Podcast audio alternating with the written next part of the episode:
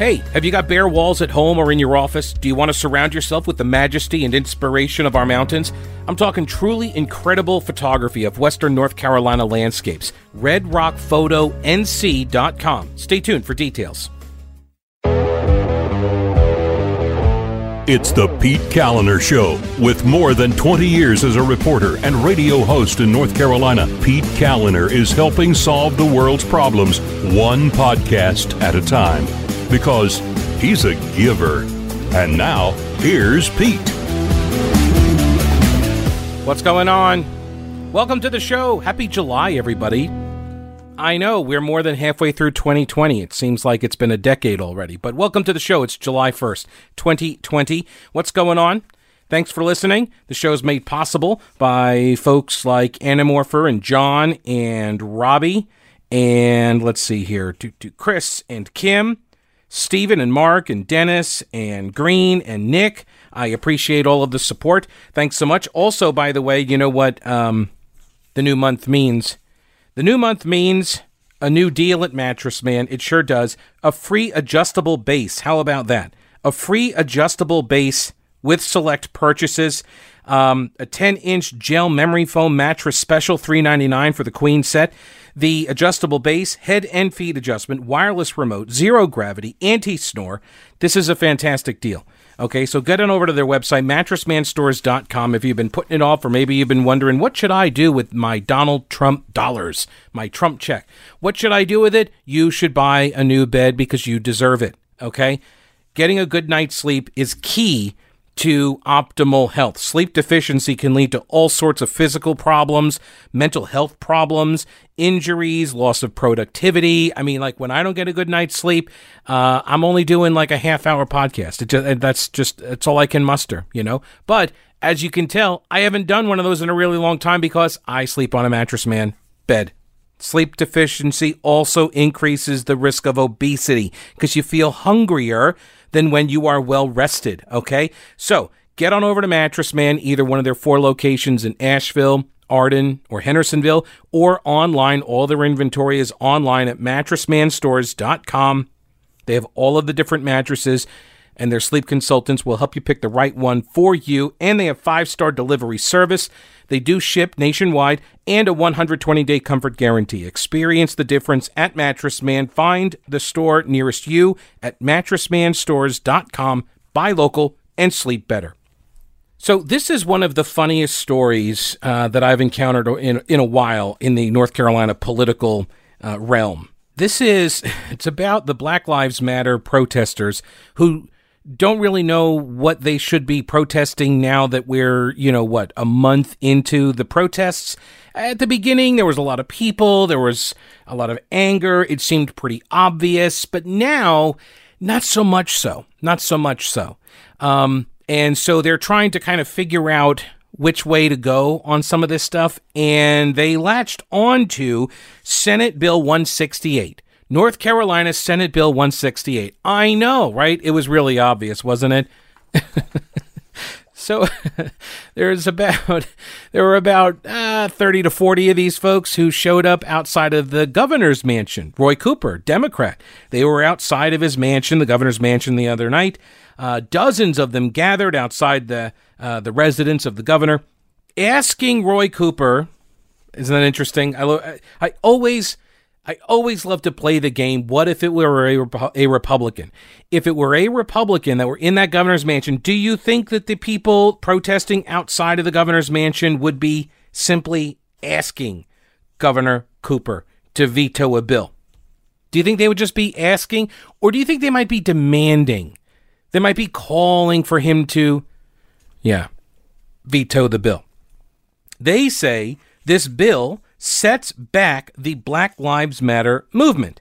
The group arrived before 2 a.m. the other night, and they called the governor silent and asked Cooper, there it is again, by the way, I am reading from WRAL. They then asked Cooper to do more to address racial injustice, to do more than just tweet about it. So it does make you wonder um, whose whose decision is to use the word ask because it sounds like if they're I don't know, saying that the governor shouldn't be silent and he should do more than just tweet about it. I think that kind of rises to the level of demand, don't you think? Calling out the governor for only tweeting about it, not doing stuff about it. This is the this is what I talk about when I talk about media bias. This is what I mean. The the choice of words and and these are wordsmiths. Now, granted, maybe a lot of them are not very good. I don't know. Okay, but I'm going to assume that you chose words specifically to convey a meaning. And when you choose the word over and over again, you choose the word asking Governor Cooper rather than demanding that the governor do something or calling out the governor, urging the governor, noting his hypocrisy or something like that, right? No, no. In each case, it's just asking.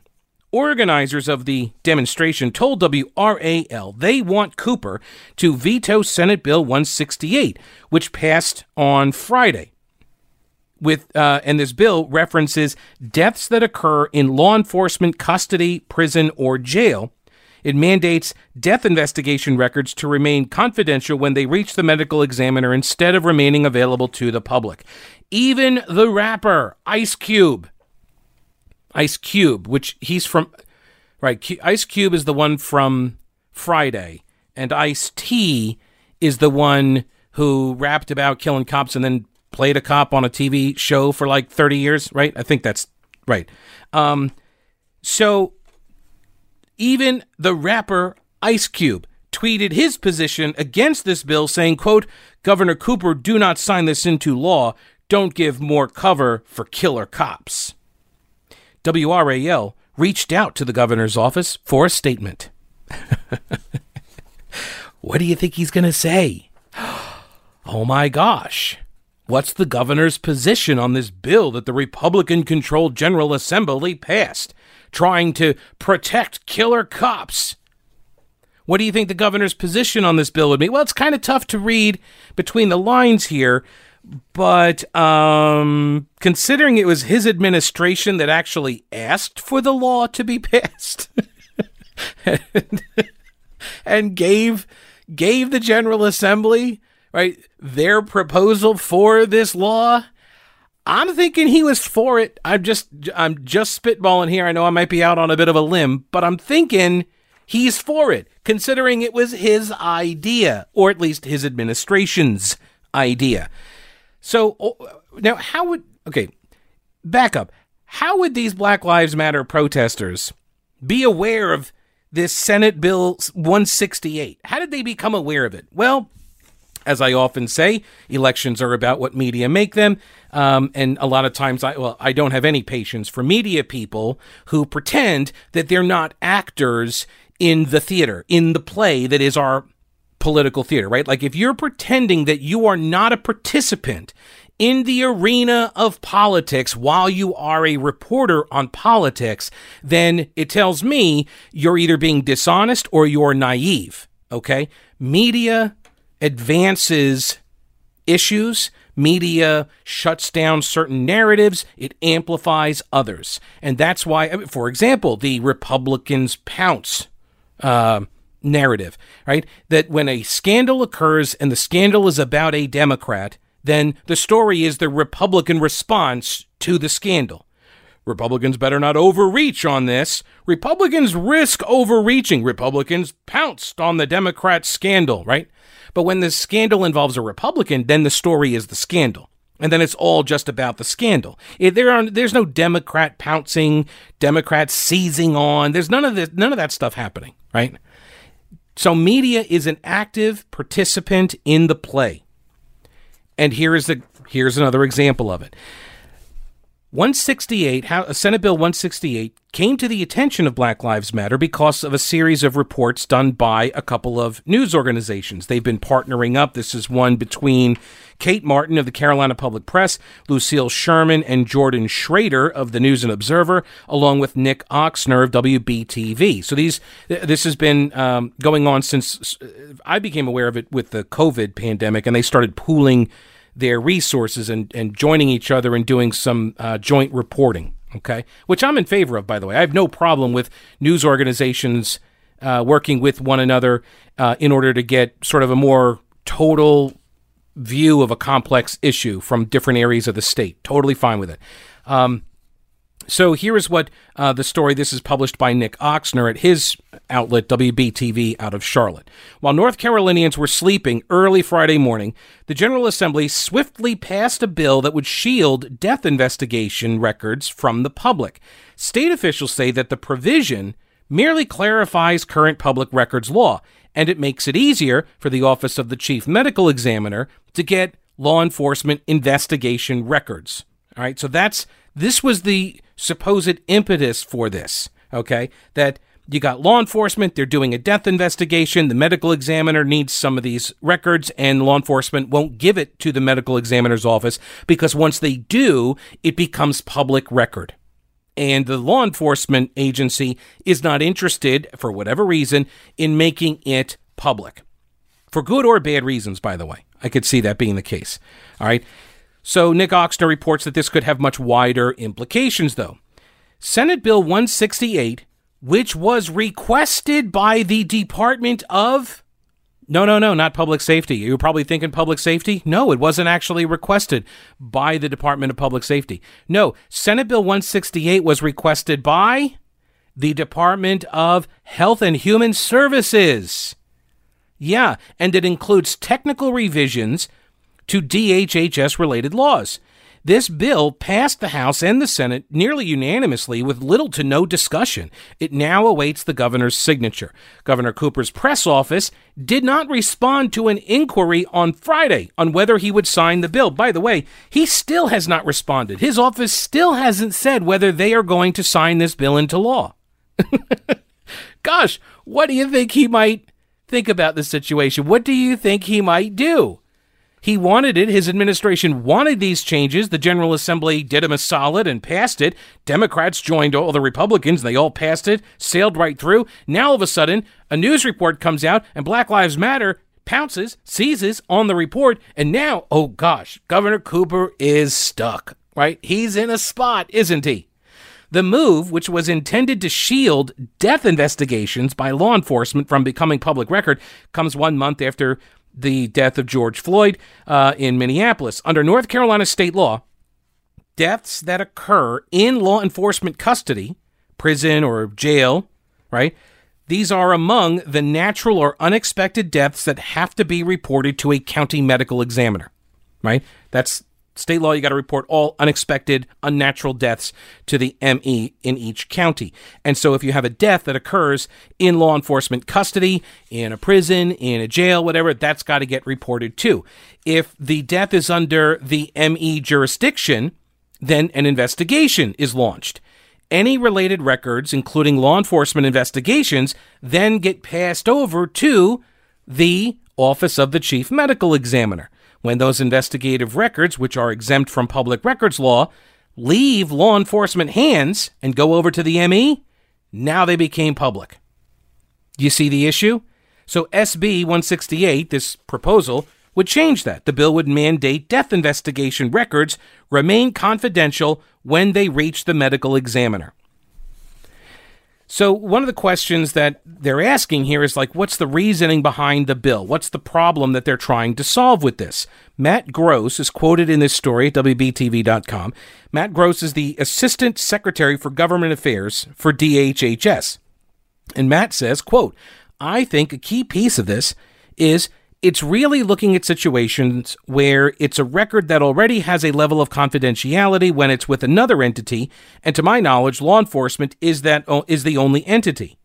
Right? So the idea here is that it was confidential when law enforcement uh, developed the the file, right? And now they're handing it over to the ME's office, and so what the idea is that you keep that whatever that level of confidentiality was at that originating agency that then carries over to the medical examiner's office.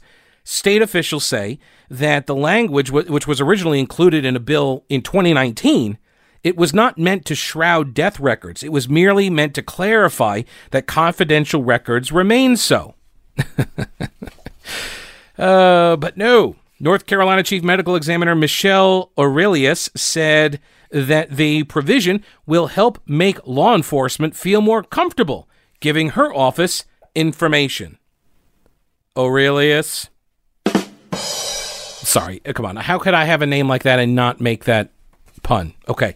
Uh, Aurelia says, quote, this isn't anything new. The protection isn't different. It isn't changed. It's a fail safe protection that reassures our partners that once they provide us with information and records, that they continue to be protected when they're in our custody. But because of the current loophole, law enforcement officials have been more hesitant to share death records needed to determine cause of death with medical examiners.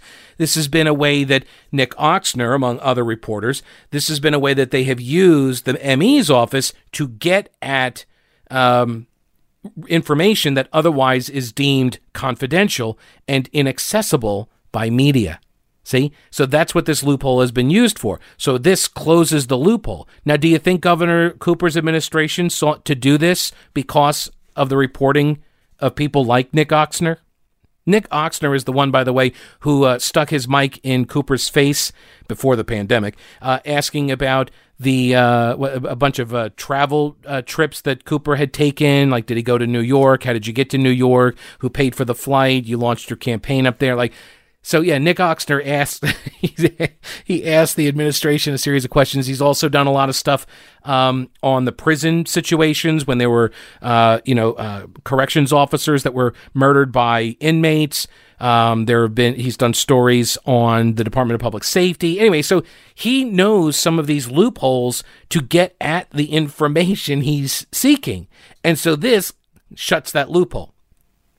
Now the state officials say that uh, the reluctance by law enforcement to share the re- their records with the ME, it slows down the process. All right. Now, Nick Ochsner goes on to explain uh, he's got in this story at least two cases where state officials withheld information on cases that they probably should not have. And but for this quote loophole, the media and the public never would have found out about it. okay, so they do this story. All right. So then you have the the Black Lives Matter people. Now they show up at the governor's mansion demanding that sorry, asking that the governor, please sir, please veto this atrocious bill that the evil Republicans passed because they don't think Black Lives Matter like we do. Okay. Um I know I was kind of slipping into different British accents there, depending on what part of the country you're from. I'm, I'm not sure why. It's it's a gift. Um, all right, so it, um, so against this backdrop now, you've got oh, and this was also uh, I should uh, and I don't have the tweets here. I'm not going to go through the play by play, but uh, this also uh, this story also prompted uh, uh, an exchange over the weekend on Twitter w- between Nick Ochsner, what started off as Nick Ochsner and Brent Woodcox. Brent Woodcox is a lawyer that works for the General Assembly, specifically State Senate Leader Phil Berger's office. He's a staff attorney.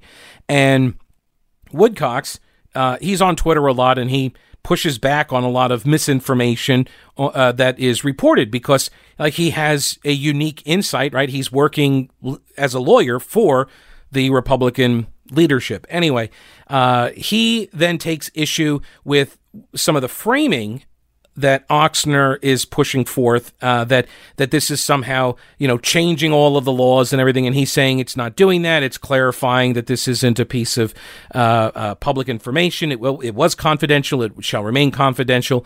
Um, and Ochsner then uh, starts citing.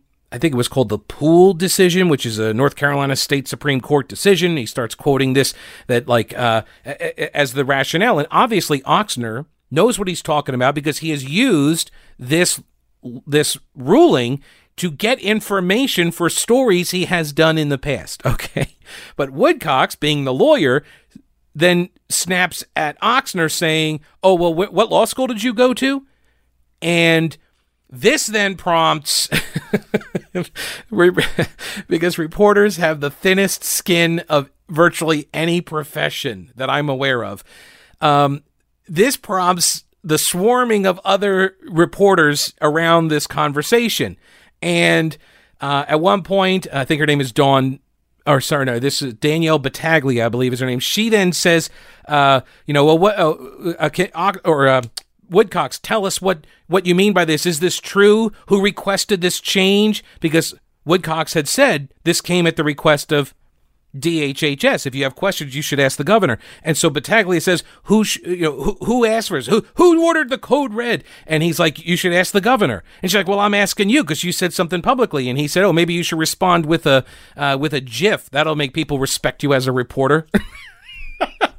Which then, oh my gosh, that then prompted Colin Campbell, a News and Observer uh, colleague of Battaglia's, to weigh in, saying something like, This person, Brent Woodcox, draws a six figure salary. You shouldn't be such a jerk to reporters. And then Woodcox lays into Colin Campbell, like, I've had enough of you uh, uh, talking about how much money I make. I'm sorry if you don't feel like what you make is worth your skill set. Uh, maybe you should go to law school and. Um, uh, improve your life or something like that. And then everyone's like, oh my gosh, I can't believe Brent Woodcock said that to a reporter. And these are heroes. They're like firefighters running into the burning building, but without any of the personal threat or physical exertion. But anyway, then they're like, how dare you attack Brent Woodcox? How dare, or uh, uh, uh, Colin Campbell, how dare you atta- uh, attack him, Brent? I mean, he's a reporter. And he's like, look, and he brings up another screenshot of some previous reference that Colin Campbell made about Brent Woodcock's salary.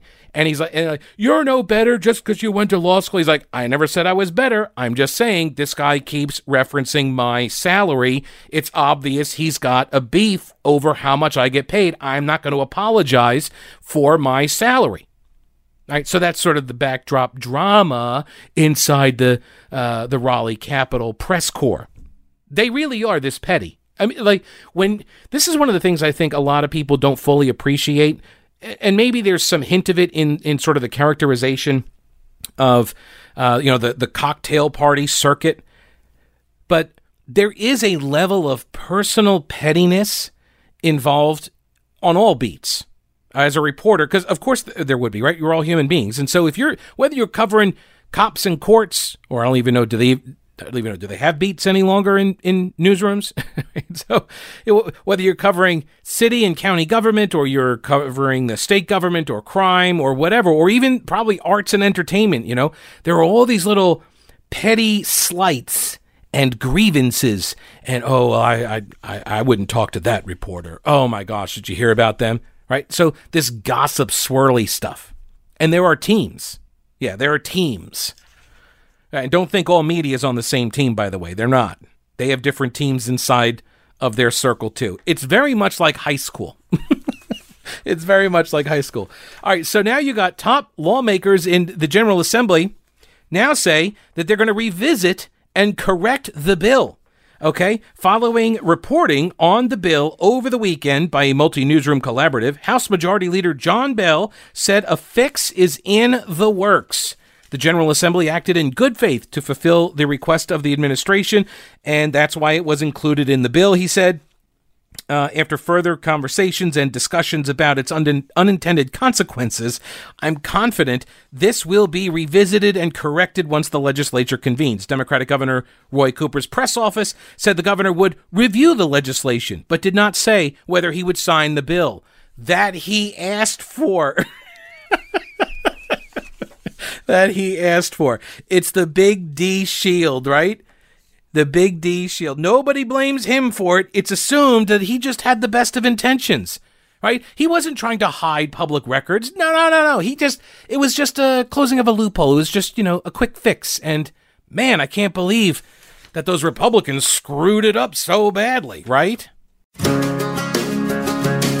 Have you ever seen a photo of the Blue Ridge Mountains so stunning that you couldn't look away? Well, that was me when I first saw Stacy Redmond's work at redrockphotonc.com. Stacy is from Western North Carolina, shooting landscapes for two decades after he realized life is short. You don't get time back. So do what you love. Don't regret not spending time with family or chasing your dream. His work is brilliant, striking, and easily affordable for any space. See for yourself at redrockphotonc.com. Use promo code PETE for 20% off. That's redrockphotonc.com. Have you been trying to set up or improve your business's website? It can be overwhelming for any of us. I know it was for me. So let my friend Schaefer Smith at Schaefer Smith Design help you with logos, graphics, photos, and online stores, search engine optimization, website maintenance, and security. For professional services, corporate, small business, and entrepreneurs, Schaefer Smith Design. Make your site look professional and user friendly for your customers and you so you can adapt quickly. SchaeferSmith.com. That's SchaeferSmith.com. The show is also made possible by Rowena Patton and her All Star Powerhouse team. Current events have impacted us all in many different ways, and maybe you need to sell your house, but you're thinking, I don't want the traffic coming through my house right now. Well, Rowena Patton and her All Star Powerhouse team, they've got investors ready to tour your home virtually and potentially make a cash offer, saving you the hassle and stress of buyers having to walk through your home. Start out with a video consult with Rowena Patton. She's the only agent I would call if I'm buying or selling a house. You should too. Call her today. 333 4483, mountainhomehunt.com, and start packing. The show is also made possible by Old Grouch's Military Surplus. Are you ready for disaster? Do you need some advice? Are you looking for military surplus that's real? For more than three decades, the answer has been Old Grouch's Military Surplus in downtown Clyde. It's an old school traditional store with a mix of modern and vintage items. See my friend Tim, he'll hook you up. He gets new stuff all the time, American made because it's real military surplus. Camo, shirts, hats, dog tags, gear, old Grouch's on Main Street, downtown Clyde, across the street from the anti aircraft gun, and at oldgrouch.com.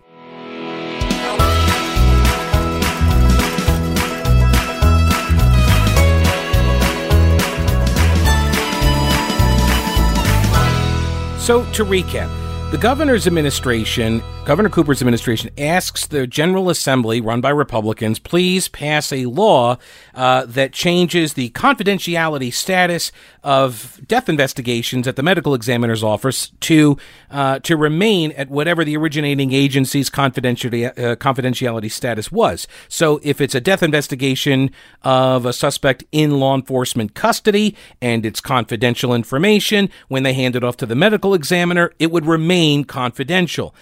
This then got the attention of reporters because they were using a loophole to get information about investigations via the ME's office because up until this law, it was not, um, uh, it, it did not maintain the confidentiality status from the originating agency. So the reporters were using it, Nick Ochsner being one of them. Uh, so uh, the DHHS then asks the General Assembly change the law.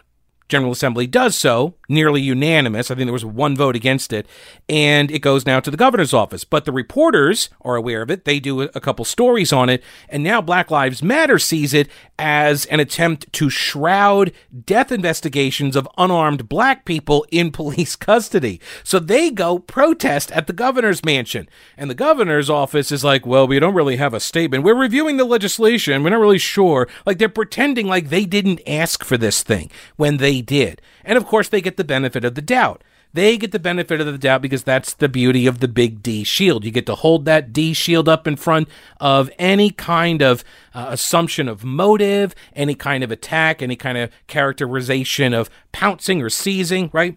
So uh, then you so you got the kids out there they're protesting, and so now you got the General Assembly, uh, the Republicans seizing on the moment, shall we say. They're like, hey, you know what? We're going to go back and take a look at this, and uh, yeah, we'll fix this. John Bell uh, is the House, my, uh, House Majority Leader. He's a Republican from Wayne County. He says that the General Assembly acted in good faith to fulfill the request from the governor's office. Right? Um, two Democratic lawmakers who voted for the bill. Representative Deb Butler, I will not yield, Mr. Speaker. Remember her? Deb Butler, and Jeff Jackson, state senator from Mecklenburg, uh, they have since expressed opposition to the secrecy provision. so they voted for it, and they're like, wait, wait, wait, wait, wait, wait, now, I, wait, I object to that. Uh, I know I voted for it, but I totally object to this thing that I voted for. Um, apparently, they didn't read it or didn't understand it, which is weird because Jackson is a lawyer. Anyway, good governance is impossible at 3 a.m., Deb Butler said. right? Good governance is impossible at 3 a.m. That is a heck of a standard, isn't it? I disagree. I disagree with that. I do. I'm not saying it's automatically better or worse. I just don't think you shouldn't be making sort of blanket statements about whether or not you can do your job based on the time of day. Anyway, she says the speaker knows that and does it intentionally. New provisions back and forth all night long. It's a terrible way to do the people's business. If this language slipped under the radar, I hope the governor vetoes it. We need more transparency, not less. Again, they requested it, Deb. They asked for this. Uh, and yeah, okay. So then there's this WBTV. Um, in an unnatural or unexpected death, if it's deemed to be under medical examiner jurisdiction, related records are then passed to the office of the chief medical examiner. Such records include death investigations by law enforcement. When those investigative records, which are exempt from public records law, leave law enforcement hands, they become public uh, Senate Bill 168 would change that, mandating death investigation records remain confidential when they reach the ME. So the Black Lives Matter people hear that and they're like, they're trying to uh, seal these records and prevent us from seeing it because they're trying to kill uh, black people, right? So they go out and protest. So they first first uh, night they went like after two in the morning and they went out and camped in front of Governor Roy Cooper's mansion in Raleigh. And then they came back. this would have been on uh, Tuesday, and they some of them got arrested. Police arrested four protesters after they spray painted Veto SB 168 on a street Tuesday afternoon, according to the Raleigh Police Department's Twitter account. Protesters said the paint on Blount Street, where the North Carolina Executive Mansion sits, can be removed with water. they said, I don't know. Does that make it any less vandalism? Uh, any less of a vandalism charge? Right? If, if it washes away, that's sort of like chalking, right? Which apparently it was. It was chalk paint. So, about a dozen people camped outside the governor's mansion to protest a new bill that further limits public access to death investigation records. Mostly college aged, they arrived Monday night with tents. Told to pack up the tents, they then moved to chairs on the sidewalk. Okay. so they show up with tents. They're like, get rid of your tents. They're like, all right, fine, we'll get rid of our tents. And then they like busted out a bunch of camp chairs and threw them all around the sidewalk. So Capitol Police uh, and then Raleigh police came along and told them, hey, you got to move off the sidewalk. You can't be blocking the sidewalks, you know, because for ADA compliance reasons, like somebody comes down the sidewalk and they're in a wheelchair, they can't get past you. Like this has always been the rule. Like on sidewalks, you're blocking the uh, the pedestrian access. You can't do that, so you got to keep moving. Right. This is why the picket lines always would walk around. Right. Because if you stopped, then you could be arrested. Early Tuesday, officers handed them copies, handed the protesters copies of City Ordinance 12 1022, which pertains to sidewalks being used for private purposes and when permits are required. One of the protesters, Tari Coleman, uh, was apparently one of those arrested for spraying chalk paint, and that officers dragged her out of her car into custody. I need some more details here. How did she get into her car? How did like she went and spray painted it and then ran to her car to try to make a getaway? Or or what? Was this later on? They were like yeah we saw her paint it so they went later to get her? I don't know. Several of them uh, of the protesters then followed uh, the cops when they got t- when they took her into custody. They then followed to the jail and demonstrated outside the jail. The protesters uh, then wrote their lawyers' phone numbers on their arms with Sharpie markers. They joined hands and sang Country Roads and Wagon Wheel. Wait a minute. Why? Country Roads? Right? Take me home to the place I was born, West Virginia? I'm I mean, Wagon Wheel, I kind of get because it's about North Carolina, right? But Almost Heaven, West Virginia, Country Roads, what are you doing? this is your, these are your protest songs now. By the way, as a fan, uh, I'm, you don't get those songs. Sorry, they don't become anthems of Antifa or Black Lives Matter, which that's another thing. Black Lives Matter. Singing John Denver and Old Crow Medicine Show. or, well, okay, to be fair, they may be doing the Darius Rucker version. That's true. Although it was written by Bob Dylan and finished. Uh, I think Old Crow Medicine Show did the last verse or something. They finished it up. Uh, it was an unfinished piece by Bob Dylan. Anyway, the protesters wrote their lawyers' phone numbers on their arms. They joined hands and sung Country Roads and Wagon Wheel, and uh, they closed their eyes for a non sectarian prayer, of course. Cannot. a non sectarian prayer. This is like a South Park episode or a Simpsons episode. This is a this is like parody of itself. so, okay, they closed their eyes for a non sectarian prayer as police approached. Quote, here's a quote from their non sectarian prayer. Quote, as the dark forces converge, why has it got to be dark forces? What's up with that? as the dark forces converge, we ask that you share your light with them as well. Who who shares who shares the light? I'm confused. This is a non-sectarian prayer. who are you talking to? Right? Well, I mean honestly, so this what you're saying is this is a deist prayer. So you do believe that there's some god, some omnipotent figurehead, some deity that does have some impact on our world? Is that the case here? Is that what you're saying? As the dark forces converge, we ask that you share your light with them as well. it sounds kind of Christiany, don't you think? Just my is just the way I hear it. Um, at 9:20 a.m., police instructed all media and observers to move away from the protest, calling it a crime scene. is a crime scene because of the chalk painting. this is so ridiculous. The protesters said, like, you can't tell me that if we are not locked down due to COVID, that this happens like this. You can't tell me that. If everybody's at work and going about their daily lives like they were back in January and February, I don't think this happens.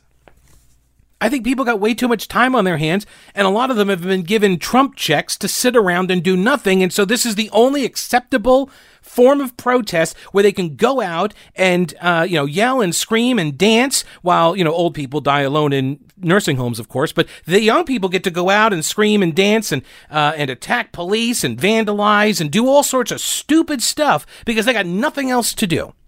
Right? You can't tell me that this is the way it would have gone down had there not been three months of lockdowns first. So the cops shut down the area. They tell all the media to get away. It was now a crime scene. The protesters sat in a line in the sidewalk, arms out and palms up, silently resisting. Police then retreated to a nearby parking lot, and protesters began chanting through a bullhorn, Veto SB 168, which is a very catchy chant as far as protest chants go. Hey, look, I give them credit. They're not doing the, uh, you know, hey, hey, ho, ho. 168 has got to go because that's, I mean, that was an easy one to do. I mean, I just made that up right now. So I do give them credit. Veto SB 168. Veto SB 168. it's kind of catchy. okay. Yeah. As the number of coronavirus cases across North Carolina continues to increase, hitting long term care facilities especially hard, state health officials announced Tuesday that all nursing home residents and employees will be tested. Finally, look at that. They're finally ordering. I mean, it's not going to happen right now, but they got a plan, everybody. It's going to happen at some point. The state now recommends nursing homes with one or more cases test all residents and employees, but the latest initiative for universal testing takes it one step further, reports the Charlotte Observer. This is, quote, a delayed response to criticism that the state's most vulnerable residents have not been tested soon enough. Again, with the passive voice, the D shield in full effect here. A delayed response. It's just a delayed response to criticism, right? That's all. It's a delayed response to the criticism, not to the freaking virus killing old people, right? No, no, no. That's not what it's a delayed response to. It's a delayed response to criticism. yeah.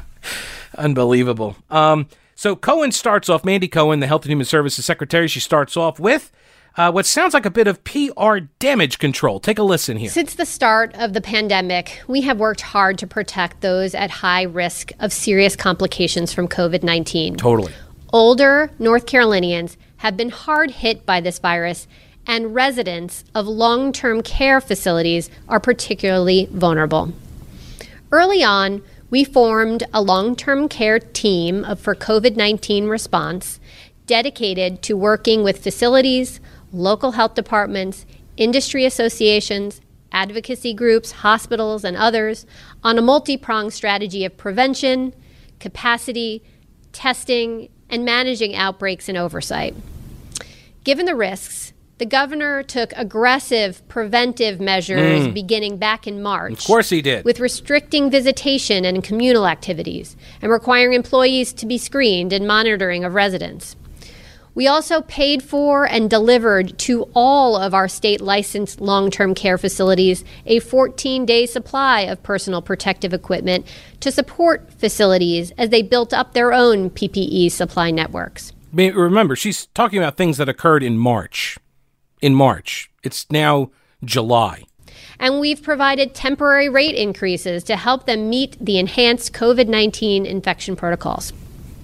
We've also helped facilities address staffing shortages by providing temporary workers from the state and provided ongoing training and assistance on infection prevention and control measures. In our oversight role, the Department of Health and Human Services is surveying all nursing homes on infection control. Testing is also a key part of our strategy. Currently, all residents and staff are tested when there is one case of COVID in a long term care setting. We also have begun proactive testing of all staff and residents in nursing homes. We have completed this proactive testing in all state run skilled nursing facilities, and beginning next week, DHHS, Health and Human Services will pay for and deploy proactive testing of staff and residents in all private nursing homes. So it only took, what, seven weeks since the Vice President of the United States told the governor's office, among other governors, you need to be doing preemptive testing in all nursing homes. It only took seven weeks. But she's announcing it as if, look at us, we're doing this, we're awesome. DHHS, she says, is partnering with CVS Omnicare for one time COVID testing of all staff and residents in nursing homes across the state. This effort will extend through the middle of August and reach an estimated 36,000 residents and 25,000 staff in over 400 nursing homes in the state. This testing will provide another tool to further protect those who are at higher risk. Uh, by the way, this is not going to uh, get underway until uh, well now this month it's uh, so she made this announcement in June so June 30th uh, this is going to be in the future. July into August is when they're thinking. It's amazing though that now they came up with the money for it right? Because in the News and Observer article a couple of days ago, uh, where they talked about uh, you know how this response was not adequate, uh, Cost was one of the concerns cited by DHHS, but apparently they found the money now after they got some media attention on the problem. I've only been screaming about it for two months. Cohen then pivoted to a call for more federal help. While we continue to expand testing, it is important to note that commercial and hospital labs across the country, including here in North Carolina, are again running into shortages of important chemicals called reagents that are needed to process tests. As a result, labs are seeing backups in processing samples and are taking longer to provide results. Federal action is needed to help address these supply issues. The, par- the department's work is only part of the equation. Everyone needs to play their part to protect their health and the health of our loved ones and our neighbors, including those older North Carolinians, by wearing a face covering. Face coverings are effective when everyone wears them, which is why we took the important step of requiring them in public spaces. Okay, so a couple things. First off, she's now trying to, hey, look at the federal government. They need to do more for us, which is interesting because the nursing homes, that's what they say about the state. The nursing home leaders, remember the interview I did the other day with Dr. Greg Murphy, congressman from North Carolina's 3rd District? He says he's talked to these nursing home managers. Uh, the News and Observer says the same thing that a lot of these facilities are afraid to cross DHHS by saying what they need publicly. So they, they use back channels to try to get the message out. And this is the this is the result, by the way is Cohen saying, We're doing a lot of stuff. I don't know what you're talking about. Like, we're totally doing testing right now. Like, we're ramping it up right now. Totally happening. Oh, and by the way, the feds stink. They need to be giving us more help. And by the way, on the face mask thing, yesterday uh, at this press conference, you can see before the uh, press conference begins, you can see Cohen off to the side as she comes from the hallway and she thinks she's off camera. She's not. She comes in. She's not wearing a face mask. She's not wearing it. She comes and and look, I'm not I'm not trying to shame her or anything for this, but she comes in and as she comes up towards the table where she thinks like the cameras are trained on the table for the press conference, you can see as she walks up, she puts the mask over her face, not looping it around her ears, but to give the impression that she's taking it off as she sits down. Which why would you even do that except to deceive, right? You're not wearing the mask. Just walk up and sit down. Just do the press conference. Nobody's like, I don't think anybody would attack her for it. But the fact that you're not wearing the mask, you have it in your hand, you're not wearing it, you come in and you pretend to put it up as if you're taking it off like you've been wearing it all this time when you haven't. It's just deceptive. Anyway, and no, it's not being nitpicky either. It's deception. And if you're willing to do that, okay. She was asked then, um, oh, sorry, no, she goes on to note uh, that um, young people are uh, especially now being hard hit. They are not symptomatic, so wearing a face mask can help limit the spread, she says. You may have the virus right now and not know it. When you wear a face covering, you protect others around you. That could be someone who works in a nursing home who also happens to shop at your local grocery store or eats at your favorite restaurant. By protecting them, they are less likely to catch the virus and risk spreading it to those they care for in nursing homes. See, she's still connecting the nursing home spread with the community spread. Right? She's still trying to get us all to think in in these terms. I would submit it's a way to distract us from the fact that the nursing homes were not secured by government policy as part of the initial response. This is so important because we know that once the virus finds its way into a nursing home, it can spread rapidly with devastating consequences for residents. Yes, we are aware. Additionally, as you think ahead to this July 4th weekend, make sure you are planning for ways to celebrate that involve wearing a face covering, avoiding large crowds, and washing your hands often. We need to keep this virus from spreading further. States like Arizona, Texas, Florida, and others are cautionary tales that show us this virus can surge and surge quickly. Our measured approach here in North Carolina is help is helping to protect all North Carolinians. We don't want to go backwards. And we won't need to if we work together on the three W's Ugh. wear, wait, and wash. Yes.